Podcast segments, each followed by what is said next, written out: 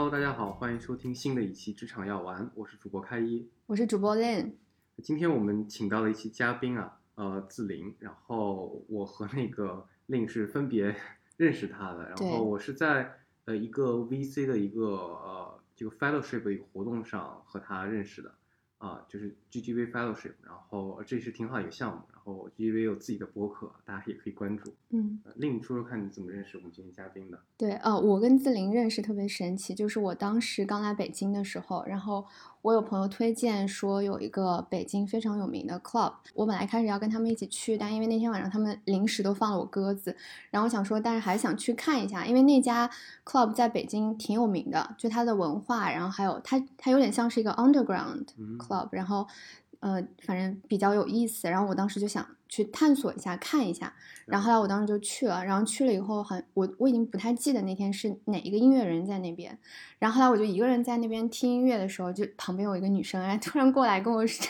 就跟我搭讪。哎，我想说，哎，北京的北京的小姐姐都这么社交牛逼症的嘛？然后后来我们认识了以后，发现就，呃，我们都是从北京。呃，不是从上海到北京的，然后就这个经历就比较神奇。后来我们就加完微信，加完微信以后，我就发现我跟自林在朋友圈里有非常非常多的共同好友。然后后来一聊，他们就说说自林是一个就是非常外向，然后就是就是人脉经营的非常好的一个人。所以欢迎自林，也让也让他来介绍一下自己吧，先。Hello Hello，大家好，就是不敢当不敢当，社交牛逼症。我再补充一下，就是刚刚令说到的在 club 搭讪的那个事情，其实是我呃第一次在酒吧搭讪呃女孩子，对，但但主动搭讪，然后又是搭讪女孩子，确实是第一次。然后我也很意外，就是认识令了以后，发现我跟他有共同好友，而且是有。发小级别的共同好友，但我觉得可能更多是因为我之前在互联网和创业这个圈子里面，所以而且又嗯由于我的工作是公关、媒体、品牌一类的，就不可避免的，我的职业也要求我去认识很多的人，然后很多互相点赞的好友，可能我们也只是网友而已。然后实际上我是一个很喜欢自闭的人，如果不是出于职业的需要的话，我宁可自己在家里自闭。对对对，嗯，跟开一的话，就是我们都在 GEV 的 fellowship 的 program 里面，很好的项目，来来给 GEV 投币。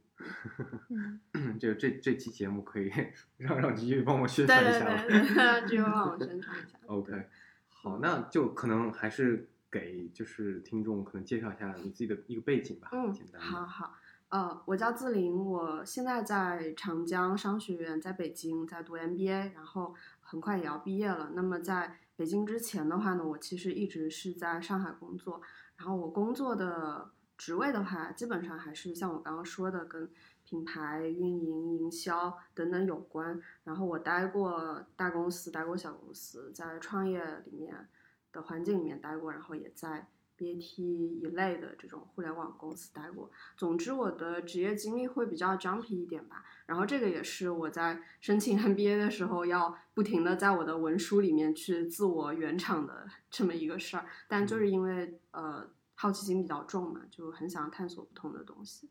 嗯，很优秀，很优秀。啊，然后你还有一个自己的播客是吗？啊，对对对对对啊，对，到时候如果我这个播客在我的呃这一期播客在我呃放出来以后，应该也会在我的播客的平台上面发的。我已经很久没有更新过了，叫直言 Career Talk。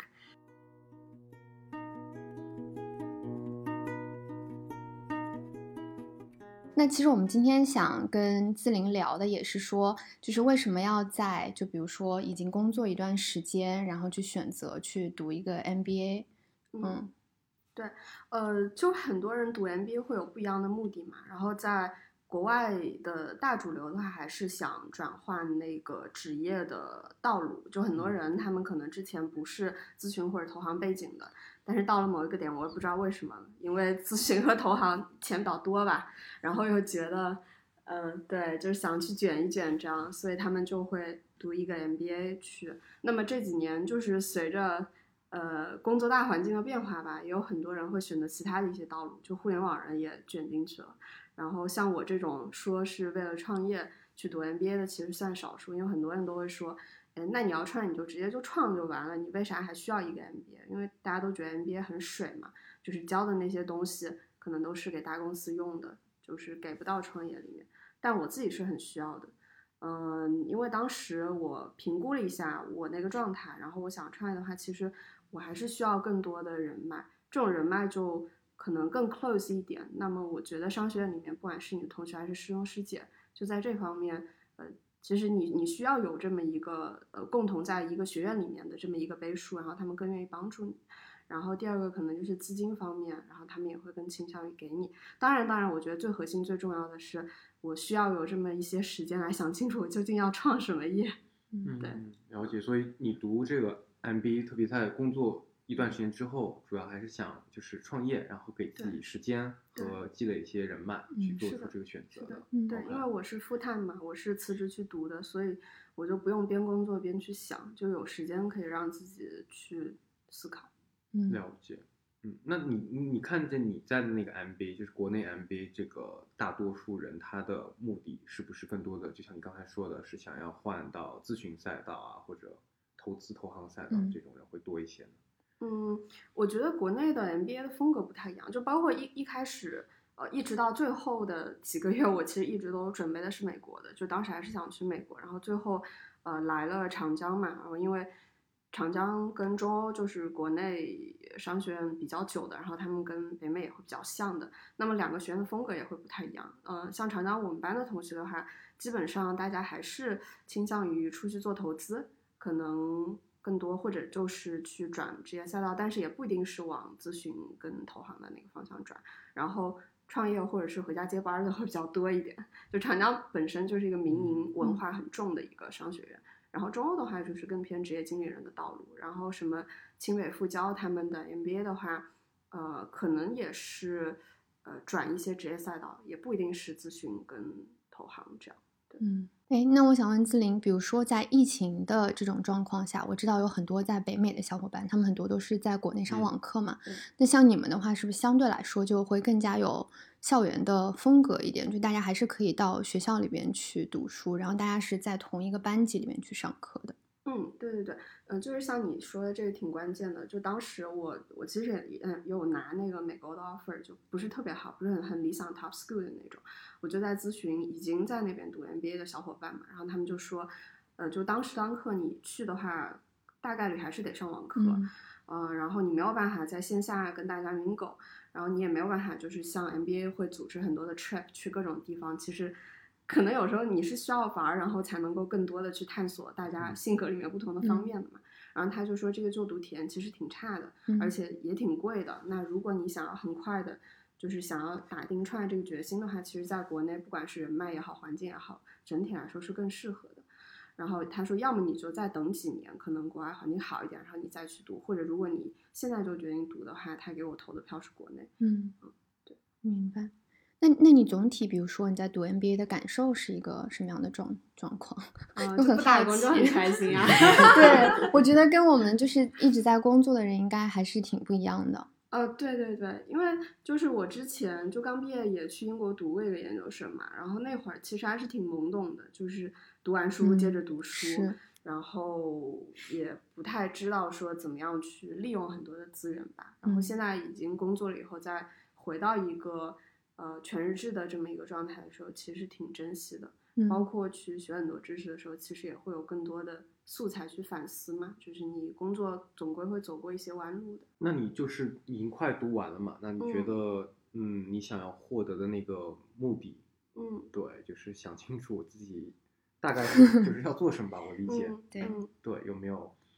觉得达到了？对嗯，我觉得挺有帮助的。就是刚进校的时候，我就已经想好了嘛，所以就当中什么实习，可能这些东西我也没有特别去做，就还是在嗯、每天去，也没有每天，就是拷问内心，跟去嗯做各种各样的调研，跟各种人聊。就是在呃入校之前，其实是想做教育的创业的，嗯啊，然后后来教育不就是 凉凉了吗？对，然后我就开始想，那后来确定说自己对新消费，虽然现在也要开始凉了这个赛道是有兴趣的，但是我会明白说自己想要去做一些呃 tangible 的产品，嗯然后它是可以跟每个人的生活会有关系的，就这样去影响大家的日常的生活，然后给大家日常生活带来一些美好的感受，是我自己愿意去做的事情。嗯然后选到这个赛道，我觉得就很开心。然后包括在之前，我是觉得说，可能我会更倾向于说去做二把手，我就找一个我特别欣赏的一把手，我去给他助力，因为我感觉我自己可能想不出什么创业的想法。那可能后来就发现我也找不到那个一把手，就只能自己去做那个研发的那个人了。我觉得如果没有这段时间的一些思考的话，可能也能想到，但是就会比较久。然后第二个就是在于补充一些商业的知识方面，我觉得，呃，MBA 就是一个他把很多不同公司的经验，然后去总结抽象成一套理论，然后就塞给你。可能你当下其实没有办法消化完的，就是可能你在其他的公司里面，你多赚几个公司你也能学到，嗯但是他就一年的时间打包塞给你，你以后想用的时候你调出来用。我觉得这个是有用的。嗯，明白。了解，其实就是 MB，呃，有一些在网上 Co- Coursera 或者是什么，嗯有些课程对，或者就是特别是欧美的一些，它是有一些课程的，嗯然后其实他那些老师也确实是真实的，呃对，Top MBA 出来的，或者对对那些你觉得，就我们说从打包一个知识角度来说，嗯你觉得像网上那些东西也是够的吗？还是嗯现实的 MBA 是不有什么不一样？哦，对，这个其实真的挺关键的。就讲实话，因为我们就我这个项目的授课也全都是英文的授课的嘛，就有时候我自己学的不是特别透的时候，我就直接去看 Coursera，就或者这个教授的教授风格不是我特别喜欢的时候，我上课我我就不听了，然后我自己去自学。就如果从这个角度，特别是自学能力特别强的人，我觉得。从学知识的维度来说的话，Coursera 和 Han Academy 就等等这些东西，嗯完全是足够的。对那么为什么我还要来读一个 MBA？我觉得嗯就是讲到第二个层面，可能是圈子的问题，嗯还有就是你在学的过程当中，你会跟同学大量的去做小组项目，嗯然后你去跟教授有各种各样的更多的沟通。然后在这个维度，我觉得可能是线上跟线下的教育，呃，所没有办法就是去对比的。嗯嗯，对，对我这边还继续想就是挑战一下，比方说我可以辞掉我的工作，对吧？嗯然后我不用去花钱读一个 MBA，然后我觉得在国内现在这个氛围，包括我们参加过 VC 一些嗯活动，嗯会发现人们是 open to chat，然后你也有过比较好的工作经历，那其实可以在就是现实生活，甚至是我就是加入一个或者自己想一点小点子开始做起来，然后和投资人啊，嗯或者和其他创业人啊去聊，嗯然后然后学一些网上的一些商业知识，嗯可能哎也能也可能也能达到，就是说嗯一定的这种的目的。对啊，然后包括呃，可能是说在范围上可能会更广嘛，因为你现在可能是还是比较多的和这个 MBA 的人去更多的交流。对对，就这方面你觉得嗯。呃，我有说的有什么没有道理？区 别理解理解理解，就是我我个人觉得 MBA 本来它也是一个在在走下下行路线的一个商学院，就商学院自己本身也受到很多挑战嘛。嗯然后就稍微扯远一点，像比如说我申请的时候，就是对比起之前传统的 MBA，它已经有了很大的改变。像比如说之前都是两年，然后发现说很多人他觉得两年时间实在太浪费了，嗯然后很多都推出了一年的项目，然后会推推出很多就是跟行业更加结合的，比如说呃 MIU 它会有就是它的呃 fashion 的那个 MBA，还有一些什么跟呃制造业相关的 MBA，就总之会了解它也会贴合时代的变化。然后刚刚开始讲到的那个，我觉得是完全可行的，但是我评估我自己的能力，我不具备这样这样的高强度的自驱、自律，是以及这样去 organize 所有的这些资源，然后来做这个事情。如果我现在已经走了一年，回过头去看，我觉得我可以规划出这样的，但是在我来 MBA 了解他所有的这些模块之前，我觉得我是不具备这样的能力的。嗯但我觉得很强的人，他是能够做到他，他根本也不 care 说我需要一个 MBA 所谓的这个校友的牌子在那边给我一些支持。对，那嗯 MBA 它自身的这个品牌效应，你觉得现在还是还是有的吗？就就一些用人单位还是会看，或者投资者会看，哦，你有这个 MBA，我愿意去。是的我我觉得它是一个，就像我们大家都很喜欢用标签去理解人嘛，它是一个很快速的可以让别人理解你的，就是他看到你这个标签，可能他就会立马理解说你背后你可能学了一系列的知识，然后你认识了一系列的人，然后你对自己的各个维度的能力有了一些的提升。但如果像你刚刚讲的那，可能我需要跟你解释半天，然后你才能理解说我是一个很牛的人，我利用了所有的这些其实不需要花什么钱的一些资源，只要靠我自己的能力、高度的自驱跟自律能够达到的一个目标。嗯，嗯了解了解。嗯所以就是回到就是职场方面吧，就是可能现在一般工作到三到五年的人，可能会面临一个，特别是呃，可能刚开始工作也没想明白自己要做什么的嗯，我觉得确实可能大家希望有时间去思考一下，特别在高强度的工作下需要有这种思考。然后你会觉得针对，嗯、这部分人群怎么去思考，我到底是，比方说选择在读一读一个书，嗯呃，包括我去国内还是国外读，还除了这个读书以外，有没有别的？当然，读书也包括读 MBA 或者读一个其他的其他心很多人现在说一下想读心理学的一些，对对，对我完全是为自己 gap，对，所以你这就是有这么一个时间节节点的同学，你觉得会有什么建议？说我要 take break 那种？明白。呃，就是现在选择 gap，其实也有挺多人在选，虽然不是主流啦。然后我觉得读书其实就是一个最保险的一个路子，嗯，就是不管怎么样，就是你掉到底了，你还能告诉自己说，哦，at least 我在学东西。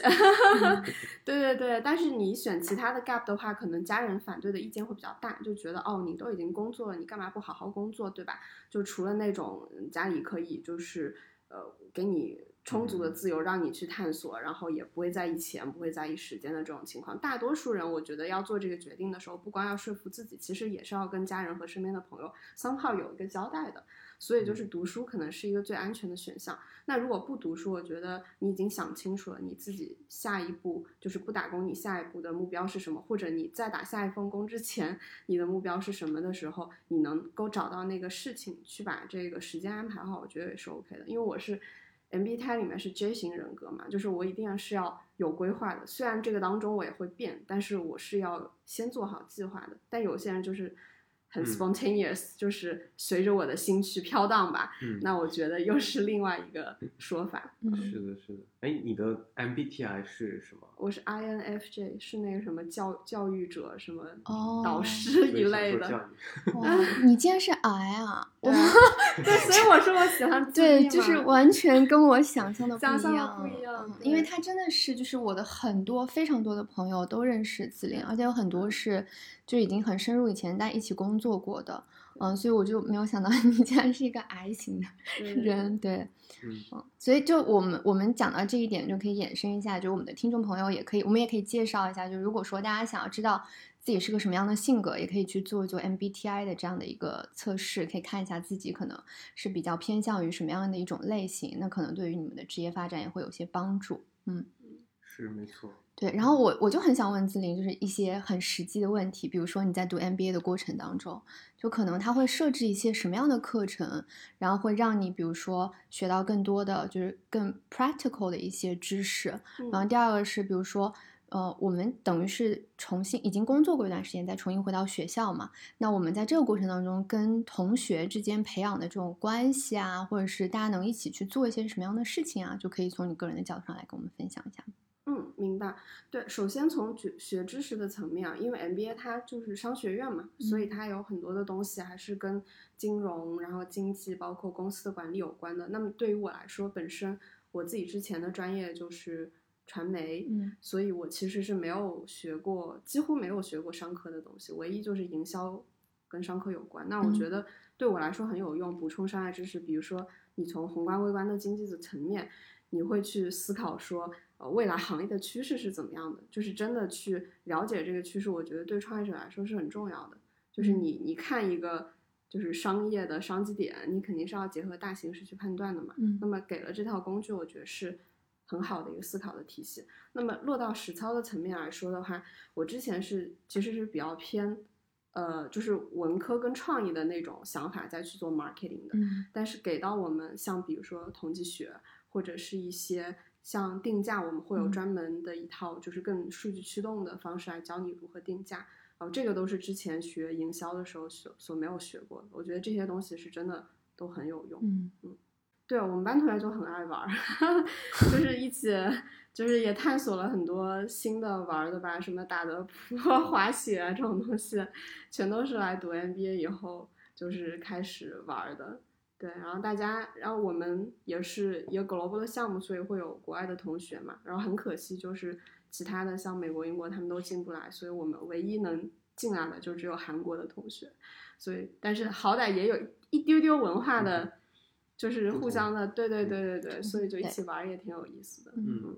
哎，那你们在这个过程当中，因为比如说，其实从知识的角度上，还有就是大家会在一起的，就是社交的这个角度上，那你们会比如说在小的范围之内，比如说我就去尝试做一个创业的项目，因为你刚刚也讲到嘛，说其实你其实读 MBA 最核心的目的是为了想创业。那在这个过程中，你们是不是就已经开始去探索一些方向，然后看是否能够有一些就是接下来可以变成一个实际落地的一个创业项目这样的？嗯，对，我们有一些课上教授是可以让你选的，就是你可以自己模拟去做创业项目的。然后我嗯们班就是有好几个同学，啊，包括我自己，其实我们都是借着那个课去梳理了一下自己创业的想法。然后最开始进校的时候，其实我们也有搞了一个小的那个创投的俱乐部的。然后就是，呃，可能我们想创业的人跟想去以后想去做投资的同学，我们会请一些嘉宾回来分享。但是后来 run 了几次以后，会发现说，因为我们班人实在是太少了，就三十几个人，嗯可能你在一个更大的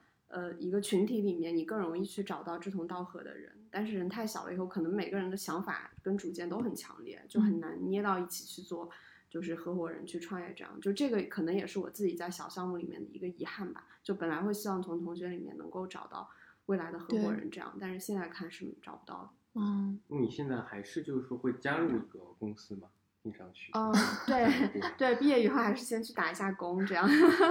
毕竟我现在还没有就是准备充足到一毕业马上就可以创业嘛。对，然后需要一些沉淀跟积累吧，在这个过程当中去摸索一下。对，那可以简单聊聊，就是你比较想做的那个方向嘛？就是应嗯该是对 marketing 新消费的 marketing。费会有老板听到这一期吗？应该会。招人招人，对，呃，我觉得是三个方向。我现在想的，呃，一个是互联网，回去还是会做营销，但是我会更希望它跟呃新零售，或者嗯是跟直播，或者是跟消费品这样的一些场景能有关。那么学了它之后，其实对于未来做消费品的创业是有帮助的。然后第二个就是直接去去一个消费品公司，就直接学习了。那这个好处就可以接触一些供应链呀，嗯然后生产啊，就是这方面的一些东西。然后第三个的话，可能就是我会想去一下出海的公司，像 Shein 啊，或者是 Cider 这样，因为感觉现在消费品就是国内太卷了嘛，所以想看一看出海有没有什么可能。另外，我觉得就是中国品牌做起来，未来就是 走向世界，肯定是一个大趋势。然后本来我们都在国外待过的人的话，就是回国了以后。呃会会觉得自己需要有一一一丢丢的使命感吧，就是能够借着品牌把中国的文化，就是向海外去传播一下。嗯对所以就是广州、深圳那些很多做独立站的对一些公司，你对比较感兴趣。嗯对，，是的。那如果是做新消费的话，就是你可能会，比如说，如果是自己去创一个品牌，你可能会有没有考虑过，比如说你你可能自己更偏向于去做一个什么样的新的消费品？品类对对对品类。呃，我目前看的比较感兴趣的话，可能就是美妆个护这样。哦啊、然后现在再细致再看的话，就是香水香氛的个护这样。哦，那我我还有一个 比较好奇的问题，就是之前我跟我因为我有朋友在中欧嘛，然后就是他们呃，因为中欧在上海嘛，然后后来就是我跟之前女孩就是去了中欧的聊过，就他们其实去中欧还有一个目的，可能是希望说能在那里碰到一些相对来说比较优质、比较好的一些男生，嗯，所以我就想问自领，就是比如说读 MBA 的话，就是在学校里边会不会有这种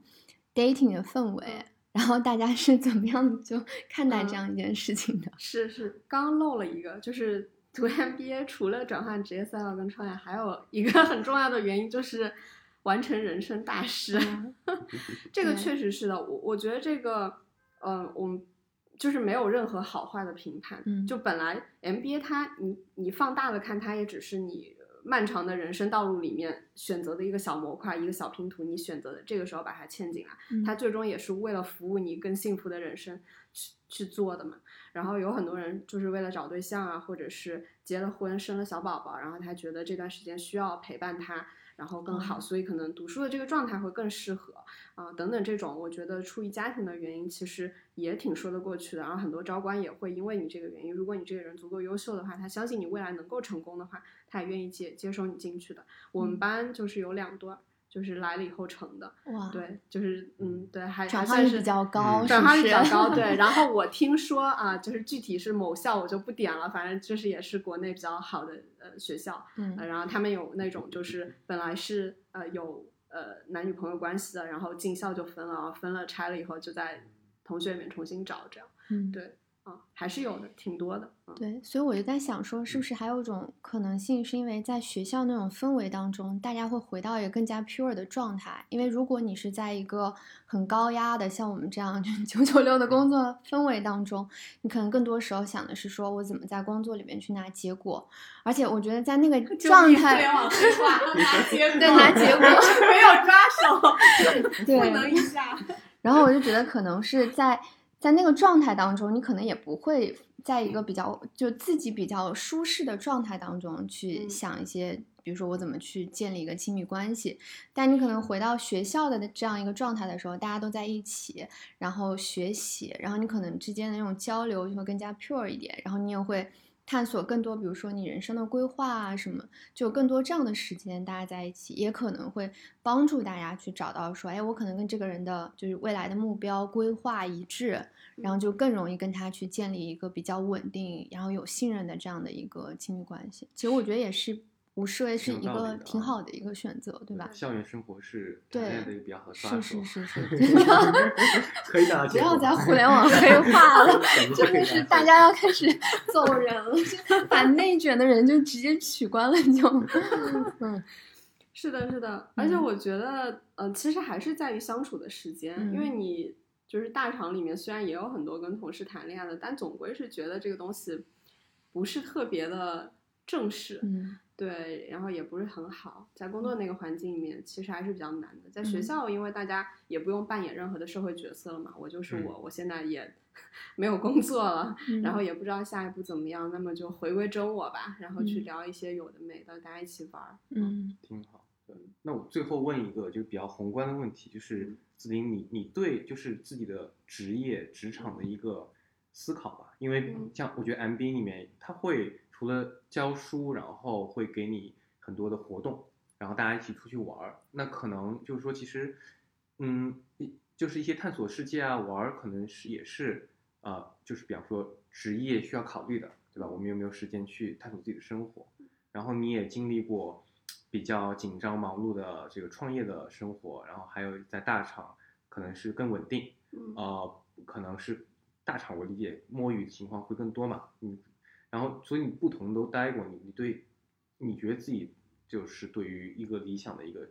生活职职业的一个态度状态是怎样的？嗯，明白。哇，好深刻啊！太会提问了，凯丽老师。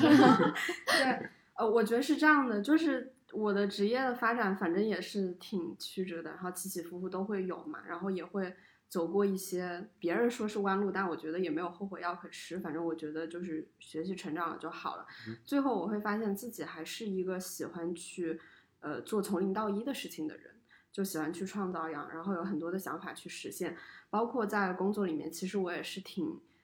呃，怎么说，龟毛还是就就比较事儿了，我就比较挑人，嗯比较挑人，就是我我会会很喜欢跟聪明的人一起工作，所以就是呃，如果我没有办法找到一个特别合适的公司的话，那我觉得哦，OK，创业，那我可以就是选择，呃，我想要跟他一起去工作的人。然后公司也不用特别大，就最后我会发现，可能我会更喜欢一个更灵活的小团队，嗯然后大家推进事情也很快，而且小团队也未必做不大嘛。你看 Instagram 就是几十个人，人家不也是最后就是很大的 deal 成交出去了嘛？对对对。然后我觉得，反正发现自我应该是，呃，职场，然后包括 MBA，到现在我嗯算是跟自己和解的还可以吧，就比较想清楚了。嗯，嗯了解了解，非非常感谢。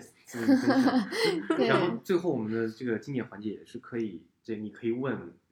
任何的问题，问 Lim 或者我，对就关于这个嗯节目或者关于我们本身的。哦，明白。想听令聊一下你现在的现状，因为知道之前特别忙嘛，然后都约不出来。嗯是，嗯、其实其实我现在还是一个比较，我们刚才其实就是你没来之前，我还在跟开一聊，因为我们俩都在大厂嘛，只不过不一样的大厂。嗯然后其实总体我觉得还互联网整体大的环境还是比较卷的，对，但我做的业务因为是新业务，所以它总体来说还是发展的非常的快。当然也受到一些，比如说大的政策环境，还有互联网整体的这样的一个发展遇到一些瓶颈，因为它的流量红利可能基本上已经到头了嘛，所以会受到一些影响。但近期因为公司就是互联网公司在内部，它会经常做一些 reorg，就是组织架构的调整和重整，然后找到一个新的方向，然后继续往前进。所以整体的这个。工作的节奏还是比较快的。我现在基本上是早上十点钟，然后晚上九点钟